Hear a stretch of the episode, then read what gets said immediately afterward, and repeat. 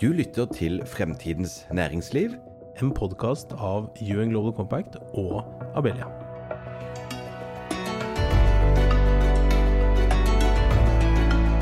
Hei, hei. Som faste lyttere vil skjønne, så er det verken Kim eller Øystein som er programleder i denne episoden. Mitt navn er Nils Olav Vidme, er næringspolitisk direktør i Abelia og har gleden av å være gjesteprogramleder i dag. Eh, som mange har fått med seg, så la regjeringen fram statsbudsjett for 2024 eh, 6.10. Og i dag skal vi snakke om hva det eh, budsjettet betyr for grønn og digital omstilling i Norge. Derfor har vi invitert to gjester som både kan mye om dette, og som mener mye om dette temaet, fra hvert sitt grønne parti. Vi har Ingrid Liland, som er nestleder i MDG. Og vi har Wilfred Nordlund, som er stortingsrepresentant fra Senterpartiet og leder av næringskomiteen på Stortinget. Velkommen skal dere være. Tusen takk. Takk for det. Vanligvis så vil vi også begynne med damene først, men siden du er eh, leder av næringskomiteen og fra Senterpartiet, så tenkte jeg at jeg skulle starte med å la det få lov å si litt om hvorvidt dette budsjettet er egnet til å skape en grønn og digital omstilling av Norge. Jeg tror Det overordna budsjettmålet er jo godt kjent. altså Det handler om trygg økonomisk styring og trygge folk sin økonomi og trygge hele landet.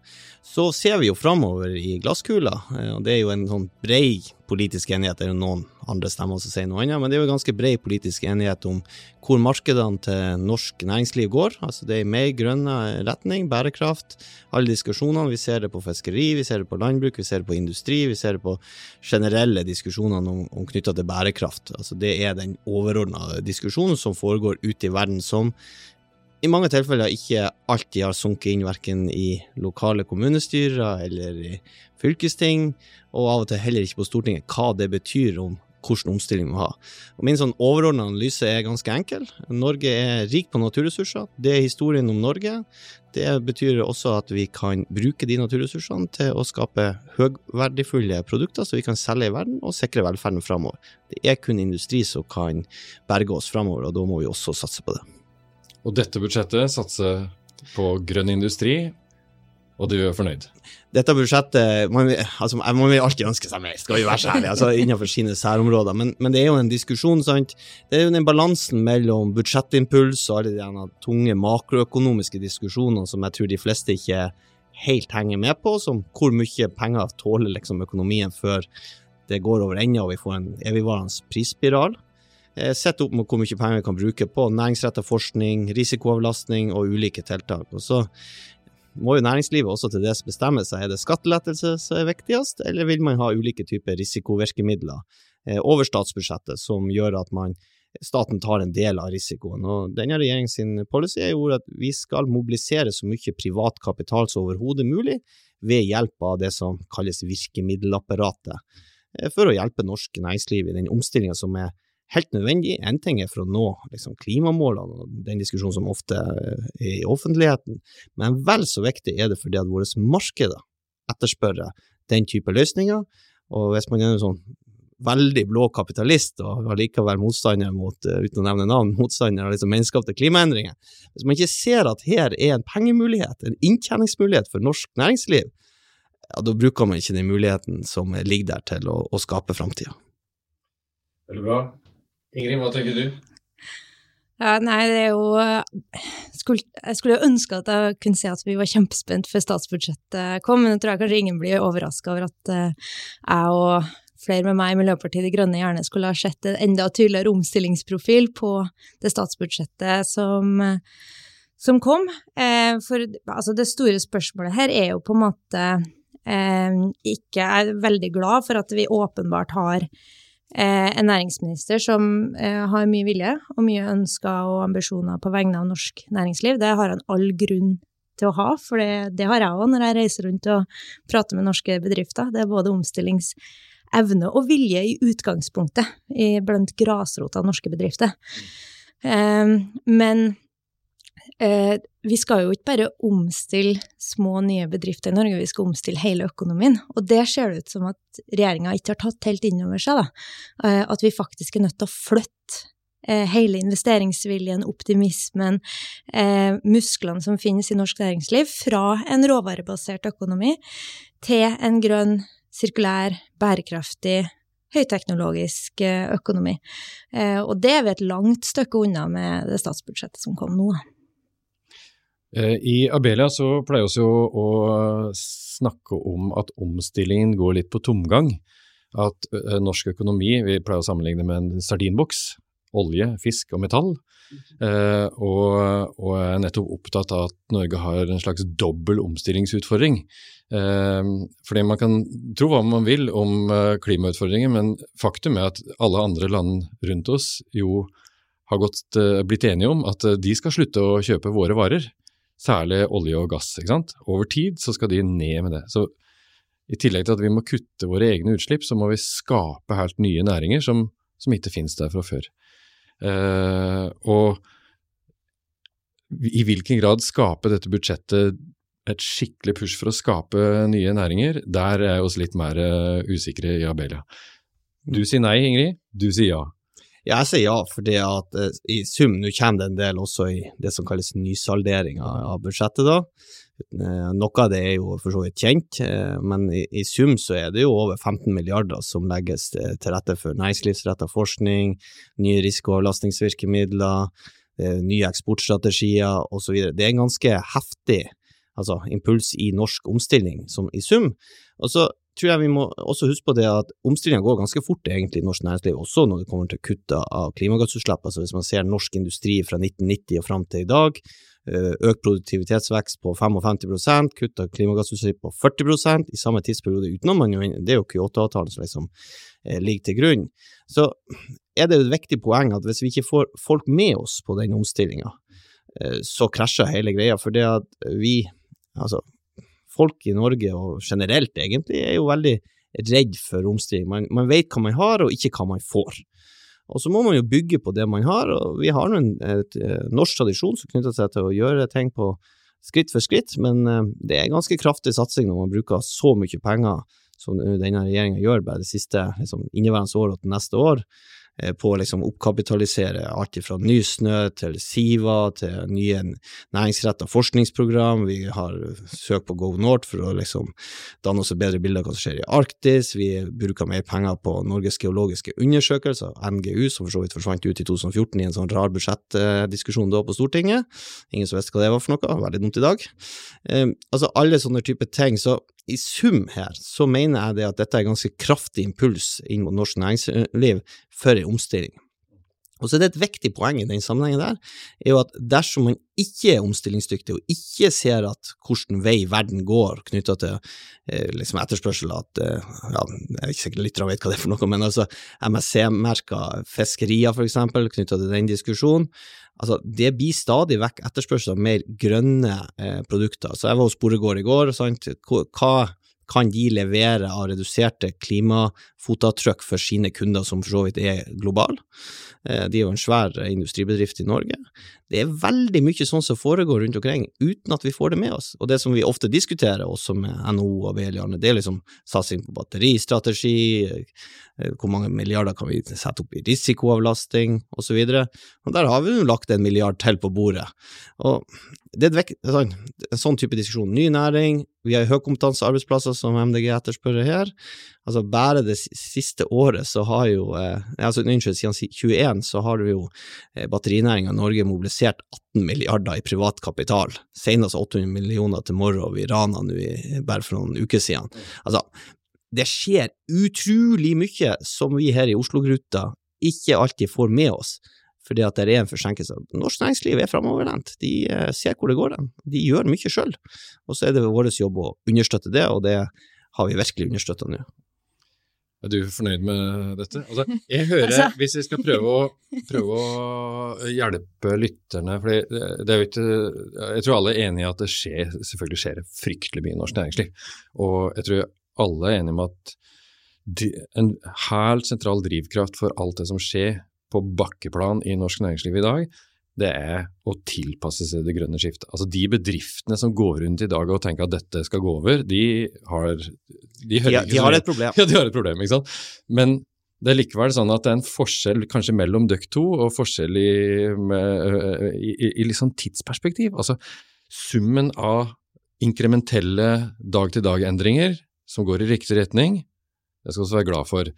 Og det er det du snakker om, Wilfred. Mens det jeg hører at du etterlyser, det er ja, men det er en mye større endringsøvelse vi skal gjennom enn bare summen av de eh, prosessene som pågår i dag. Og hva gjør vi for å få det der til? Er det en, er det en riktig oppsummering av Nå, nå spør jeg Bo, da, må du stoppe, men er det en riktig oppsummering? Ja, jeg, jeg, tror, jo at, eh, jeg tror jo at den sittende regjeringa, og den forrige regjeringa for den saks skyld, eh, drastisk under eh, vurdere både mulighetene, men også nødvendigheten av å få en omstilling av hele økonomien. Altså, før jeg ble politiker i fjor, så var jo eh, jeg gründer i romfartsbransjen, så jeg kjenner jo ditt hjemstrøk eh, litt i den forbindelse. Viktig Abelia-bransje. Ikke sant? Eh, og eh, så, så, jeg eh, vet hvor viktig de virkemidlene som, som du henviser til nå, er, er for gründere og små bedrifter i startfasen. Kjempeviktig.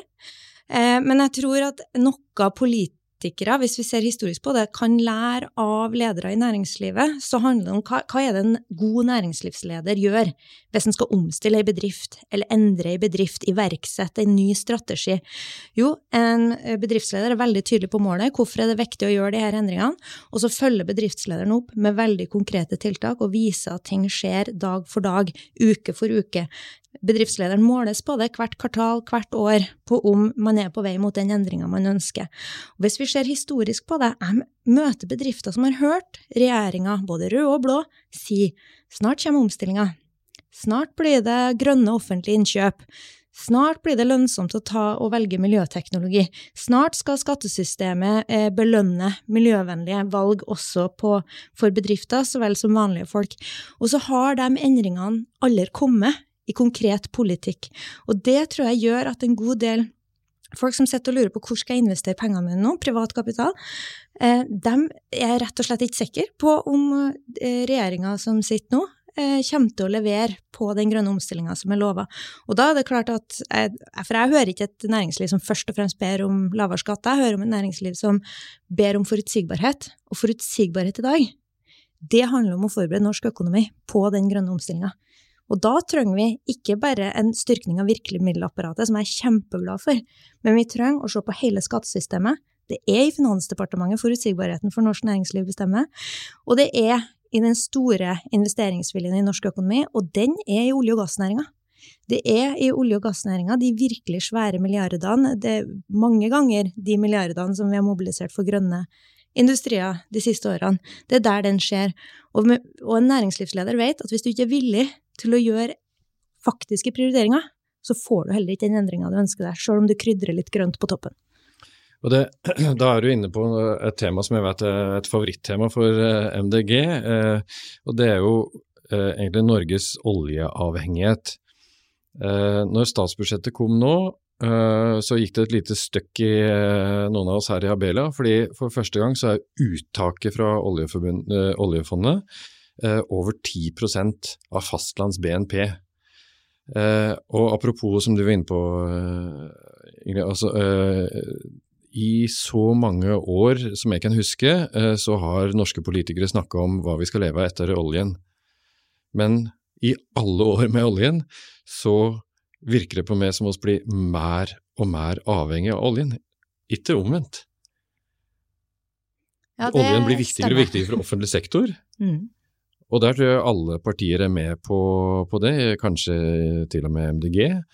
Eh, men oljen blir også større og større relativt til fastlandsøkonomien. Og så kan man si at ja, problemet med det er oljen, men jeg tenker vel egentlig at problemet er fastlandsøkonomien. Altså hvorfor er det så vanskelig å få en vekst i fastlandsøkonomien som, som gjør at uh, den holder dritt med olje, oljesektoren. Ja, jeg er jo ut av de som også offentlig har sagt det, at uh, i dagens politiske, uh, miljø- og økonomiske situasjon så hadde vi jo aldri funnet på den oljeskattepakken sånn som han ble gjort under korona.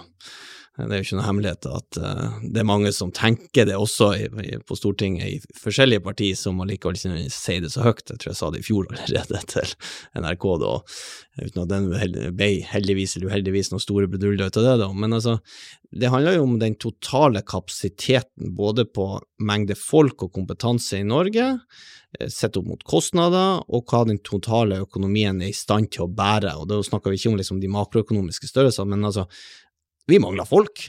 Mm. Altså Når man liksom spør hvorfor er ikke fastlandsindustrien større, ja, historisk så handler det om at uh, skattefordelene og den systemet som har vært innenfor olje- og gassektoren, har medført veldig store investeringer. og Det er jo nettopp derfor et av hovedpoengene til Senterpartiet nå når vi kom inn i regjering, har jo vært, sammen med Arbeiderpartiet og næringsministeren, liksom vært vi må løfte fastlandsinvesteringen, og vi må øke eksporten fra Fastlands-Norge.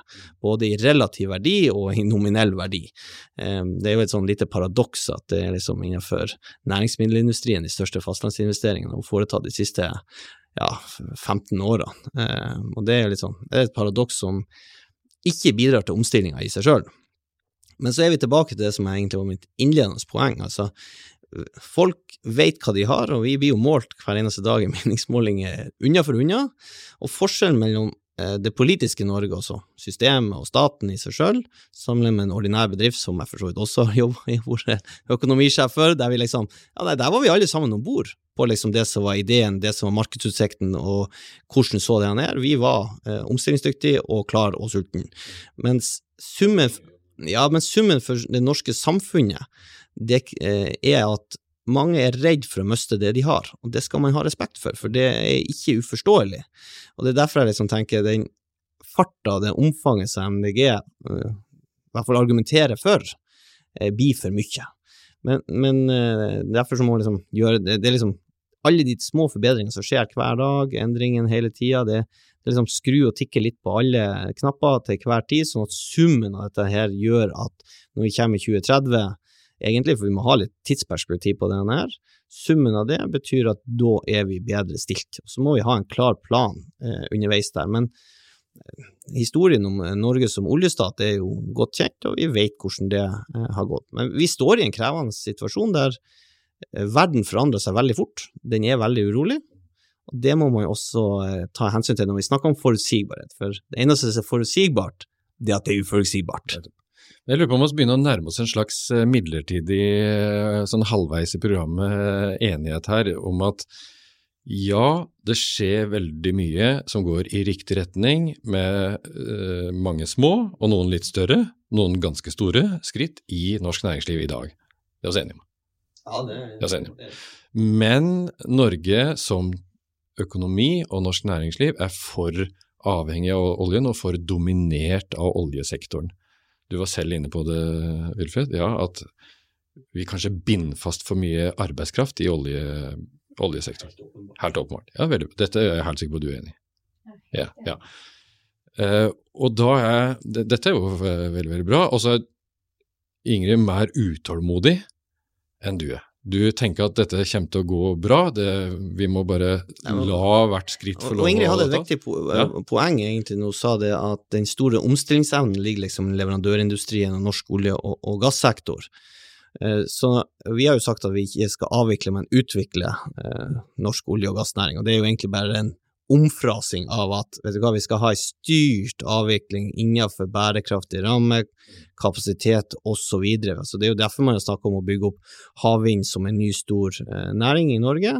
Bruker, Det er jo en kjempestor politisk diskusjon om dette knyttet til areal, men jeg bruker liksom dra Om jeg er i Japan, eller om jeg er i USA, liksom hele verden rundt, for jeg reiser jo en god del, så er liksom havvind er det eneste man klarer å se på i korte eh, bilder som liksom skal skaffe nok kraft og strøm.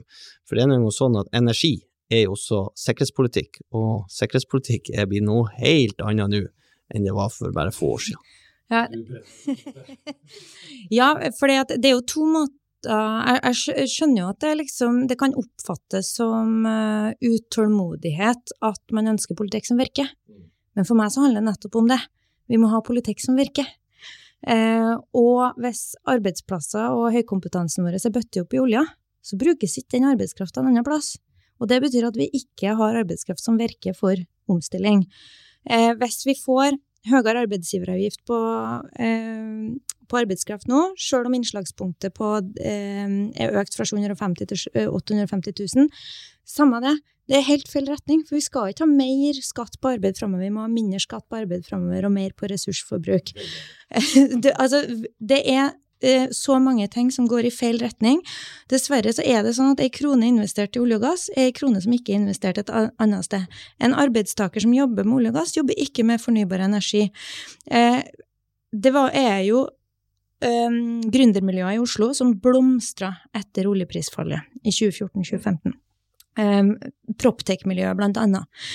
Eh, og nå, eh, det Miljøpartiet De Grønne ønsker og mener at Norge eh, må planlegge for, er jo nettopp ikke et sånt oljeprisfall som skjer ved hjelp av markedskreftene eh, uten videre, eh, uten noe forvarsel, der mange blir arbeidsledige over natta, må finne seg en ny jobb.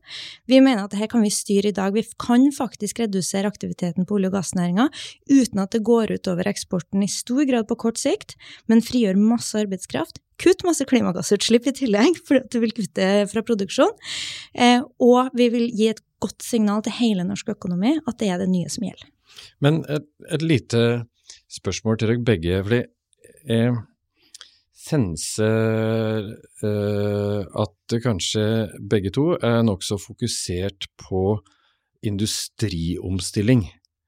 Eh, du, du snakka selv varmt om havvind og fornybar energiproduksjon. Ja, jeg vet det, ja, selvfølgelig. Det, det er ett blant mange eksempler, men det er ett eksempel på, på næring, altså de næringer som, som, er veldig industriorienterte, produksjonsorienterte, energiproduksjonsorienterte. Men er ikke uh, Betyr ikke det at man på en måte glemmer den digitale komponenten i omstillingen, altså utafor Norge? Der snakker man om tvillingtransisjon, tvillingomstilling. Man ser på det grønne skiftet og den digitale endringen som uløselig forbundet sammen. Uh, og helt nødvendige hva skal jeg si, tvillinger uh, i, i, endringsprosessen. Mitt Eh, litt sånn kritiske spørsmål til oss selv her i Norge, inklusive oss i NHO-fellesskapet, er å sitte altfor fokusert på å produsere store, tunge ting som skal fraktes langt, eh, istedenfor å fokusere på hva som skal til for å utvikle nye tjenestenæringer der verdiskapningen skjer gjennom kunnskap og teknologi istedenfor gjennom, uh, gjennom uh, store fabrikker som produserer store ting. Du sier veldig klart nei. Ja, og, og la oss først ta ett steg tilbake. Altså, jeg har lyst til å dvele litt med 2014-historien knytta til oljeprisfallet og, og det. For det vi ikke, altså det man, Jeg satt ikke på Stortinget da, men det man valgte å ikke gjøre da, var jo å benytte den ledige arbeidskraften i forbindelse med oljeprisfallet i 2014 til Altså, det ligger noen sovende paragrafer i arbeidsmiljøloven som man kunne ha iverksatt, men da kommer vi igjen over til den diskusjonen vi hadde i stad, altså det at alle i bedriften er enige. Det vil ikke være tilfellet i politiske Norge, for når det ble så mange ledige ingeniører på Sør-Vestlandet, som en del av de for til Oslo for å være med i, i, i gründervirksomhet her, men svært mange valgte å sitte der og vente inntil aktiviteten tok seg opp igjen. Samtidig så satt andre deler både av landet og næringslivet og skreik etter ingeniørkompetanse. Det valgte eh, dagens regjering å ikke benytte seg av.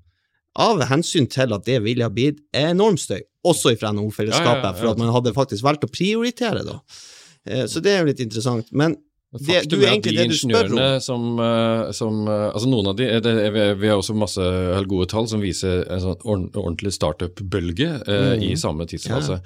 Hadde flere ingeniører eh, måttet gjennom den på individnivå fryktelig vanskelige situasjoner å miste jobben, så har vi kanskje hatt enda mer tech-startups eh, som har blitt modne selskaper i dag. Men, ja, men, la, la, ja, men i den geopolitiske situasjonen som, som, skjedde allerede da med Ukraina i 2014 og hele greia, så vi visste egentlig til dels hva som har jeg har fulgt Russland i lang tid, visste jo hva som var i emningen. Samtidig så visste jo alle SSB-tallene over 10 000 ledige ingeniørstillinger fra Trondheim og nordover brukte det ikke overhodet. Og det sier litt om manglende evne til å faktisk politisk prioritere hvor hen skal vi framover. Men det du egentlig spurte om, var jo digitalisering knytta til det grønne skiftet.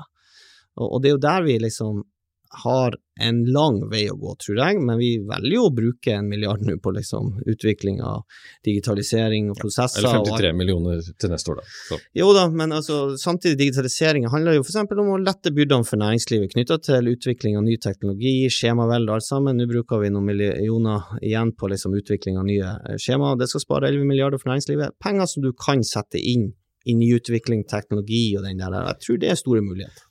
Ingrid, Ja, nå du skal klinger jeg i glasset for å få ordet, det var ikke meningen. uh, nei, uh, altså jeg, for meg så henger dette litt sammen. Det at regjeringa henger etter på kunstig intelligens og, en del sånne store utviklinger i vår tid, er litt det samme at man ikke helt eh, Regjeringa sitter egentlig ikke og planlegger et næringsliv som skal være konkurransedyktig om 10 og 20 år. Eh, Regjeringa sitter i all hovedsak med noen veldig fine, grønne digitale unntak, i all hovedsak å prøve å bevare den økonomien vi har. Og jeg vil jo påstå at det der er liksom en annen side av oljeavhengigheten, er at uh, også MDG innimellom, det må jeg jo si, innbiller seg at det som skal erstatte olja, er et eller annet annet nytt, svært, ene næringen som skal ha superprofitt. Men den profitten, og hovedgrunnen til at folk sitter og venter på en ny oljejobb i, i stedet for at vi klarer å bygge opp andre næringer, handler jo om at oljenæringa stort sett har hatt en lønnsomhet som nesten ingen andre klarer å konkurrere med. Og det, det får man på en måte ikke eh, det, det, det betyr mer enn nesten alt, så lenge vi har en politikk som hele tida tillater nye investeringer. Og det skal til, til at det å bygge havvindmøller skal ha samme lønnsomhet som å pumpe olje ut Ja, av grunnen. eller starte en gründervirksomhet i Oslo. Det ja, en del av de har altså Det er veldig gøy, da. En del av de tech-baserte vekstselskapene som lykkes, de har jo skyhøy lønnsomhet per ansatt, ikke Ja, helt klart. Ja. Og, det, og jeg tror jo at eh, For, det at jeg tror heller ikke at Det er heller ikke gründermiljøet som kommer til å erstatte alle arbeidsplassene i olje og gass, eh, men mange nok med det. Eh, og det er det jeg tror på en måte man, man glemmer litt. At hvis vi, hvis vi har nok digitalt kompetente høyteknologiske folk Høyteknologiske folk, går det an å si det? Ja. Eh, Kompetente mennesker. Ja. eh, som bruker det de har lært å utvikle i olja, i nye startups, i nye gründermiljøer, så vet jeg at norsk næringsliv eh, kan ha konkurransekraft i mange tiår framover. Men de, det sitter ekstremt mye dyktige folk og jobber med ting som vi skal slutte med. Men på veien dit eh, så Det er også opptatt av, også opptatt av eh, si, innovasjonsfremmende næringspolitikk, alle sammen. Muligens nå når vi går ned i grøten, at eh, det er litt ulike syn på hva som er de gode eh, verktøyene. Men, men eh, i Abelia så er vi jo eh, Jeg pleier også å si om nesten alt som kommer fra regjeringen, at det, det, det er for mye der det betyr minst, og for lite der det hadde betydd mest. Eh, og, og det er egentlig kommentaren vår til statsbudsjettet også, oppsummert i eh, en eh, one-liner. Det at eh, ja, tiltakene eh, som adresserer utviklingen for eh, hva skal jeg si, moden, relativt modne nye næringer, der er politikken veldig aktiv, mens politikken er ganske passiv eh, retta inn mot det som skal til for å utvikle helt nye næringer. Og Et eksempel på det, det er jo at eh, denne regjeringen, da, beklager å si det, Wilfred, men kutta jo 500 millioner i bevilgninger til anvendt forskning, spredt over forskjellige departementer, i fjor. Eh, Det kuttet ble delvis reversert eh, i forslaget som kom nå, det, eh, det skal jeg eh, si var positivt. Men man kutter jo i, eh, i forskning til nye energiløsninger, som jeg tenkte at ja, men det burde jo være helt sentralt i, eh, i eh, politikken for å omstille Norge. Tilsvarende denne miljøteknologiordningen i Innovasjon Norge, det er jo ikke en forskningsordning, men det er en stimulans for å utvikle nye miljøteknologier. Eh, der har man jo over tid kutta. Og så vrir man de bevilgningene man har nå, over i én sektor, batteri. Dette sier med at ja, det er noen næringer som vinner fram, og som får politikken. Og så evner politikken i for liten grad, etter mitt syn, å stimulere alle de næringene som ingen i dag kan identifisere, eh, ingen kan eh, gjette på, nettopp fordi de ligger på en eller annen forskerpult. Litt av utfordringa er jo det at vi har ikke kapasitet til å gjøre alt på en gang, uten å liksom blåse alle handlingsregler og se bort ifra liksom hvordan impulsen vil bli i totalen. Ja, vi kan fordele litt fra Men- men altså, det, Du har ti milliarder fra landbruket, liksom. Ta en av de på forskning, så er Nei, det jo fryktelig mye gjort. Nei, skjønner men det, det, det trenger en egen podkast. Så skal vi, vi må jo ikke glemme det at det jobber 120 000 ansatte i den industrien også, så la oss nå ikke liksom altså Ja, norsk i- næringsmiddelindustri. i- Ja, ja. Ja. det- Så det skal vi heller ikke glemme, for det handler jo om Jeg tror ikke det er mulig å bygge opp bare næringen skal jobbe med tjenesteproduksjon. Du vil måtte kunne ha de store, tunge tingene, for å kalle det det, men veldig mange av de er ekstremt høyteknologiske. Det er liksom bare å fe rundt på noen av de fremste store industribedriftene våre, og små. Da vil man virkelig oppdage at dette er høyteknologi med ekstrem lønnsomhet per ansatt. Eh, Og det tror jeg nok eh, man eh, må bruke mer tid på. Men, men altså, det kommer til å bli mer penger til landbruket, for å si det sånn, fordi at vi er i den sikkerhetspolitiske situasjonen som vi er, men det betyr samtidig også at vi må bruke, vi må plukke noen områder. Og det, det var egentlig var mitt litt utfordringer også i innledninga. Plukke vinnernæringer. Vi må Nei, det skal egentlig ikke politikerne holde Nei, på nei, med. Men vi gjør jo det. Men, men, men altså, vi hører jo hva næringslivet sier at man skal prioritere i mange sammenhenger. Det er liksom det er batteri, det har det vært Nå har man snakket om at man må ha unntak knyttet til Inflation Reduction Act, det har vi brukt mye tid og energi og krefter på. Du skal ha nye risikoavlastningsordninger knyttet til mineral, det får vi se hva som kommer. Og sånn fortsetter det egentlig. Så næringslivet må jo også bestemme seg, som jeg sa, du kan ikke både få både lavere skatt, redusert den offentlige andelen av BNP, og det er en lang diskusjon i seg selv, for det er ulike beregningsmetoder, samtidig du ser at staten skal stille opp med stadig større midler. Altså, summen av det der blir mer enn det staten rår over. Ingrid, Ja, jeg- din altså- siste punchline i den debatten. Jo, jeg, jeg mener altså vi har faktisk noen virkemidler som MDG også foreslår nå på Stortinget i høst, eh, som handler om å avbyråkratisere, ikke peke ut vinnere, men lage enkle støtteordninger som bidrar til risikokapital. Vi kopierer noen ordninger som har fungert veldig godt for olje- og gassindustrien i våre forslag, så det anbefaler alle å stemme for i Stortinget, eksempel. Um, eh, men jeg må si, altså, så lenge vi nå ikke eh, faktisk omprioriterer fra olje og gass, petroleumsindustrien, til nye næringer, alle nye næringer, inn, eh, og eh, fastlandsindustri, så vi, blir vi avhengig av politikere som blir sittende og peke ut nye vinnere. Fordi man blir sittende og ha panikk for hva det er vi skal satse på nå. Så jeg tror en generell omstilling av økonomien, som Abelia, jeg oppfatter at Abelia etterspør, er en mye sunnere eh, måte å utvikle næringslivet i Norge på enn å sitte og tviholde på olje- og gassdominansen, samtidig som vi peker ut hvilke bransjer som skal vinne. Nå har vår tid eh, gått. Jeg er særlig glad for å få denne pep-talken på slutten, som eh, framsnakka Abelia. Veldig glad for det. Eh, takk for gode, for gode eh, bidrag fra dere begge to. Eh, jeg syns at vi får illustrert eh, to litt ulike tilnærminger rundt, eh, rundt samme tema, der det åpenbart er vanskelig å si at A er riktig, B er feil.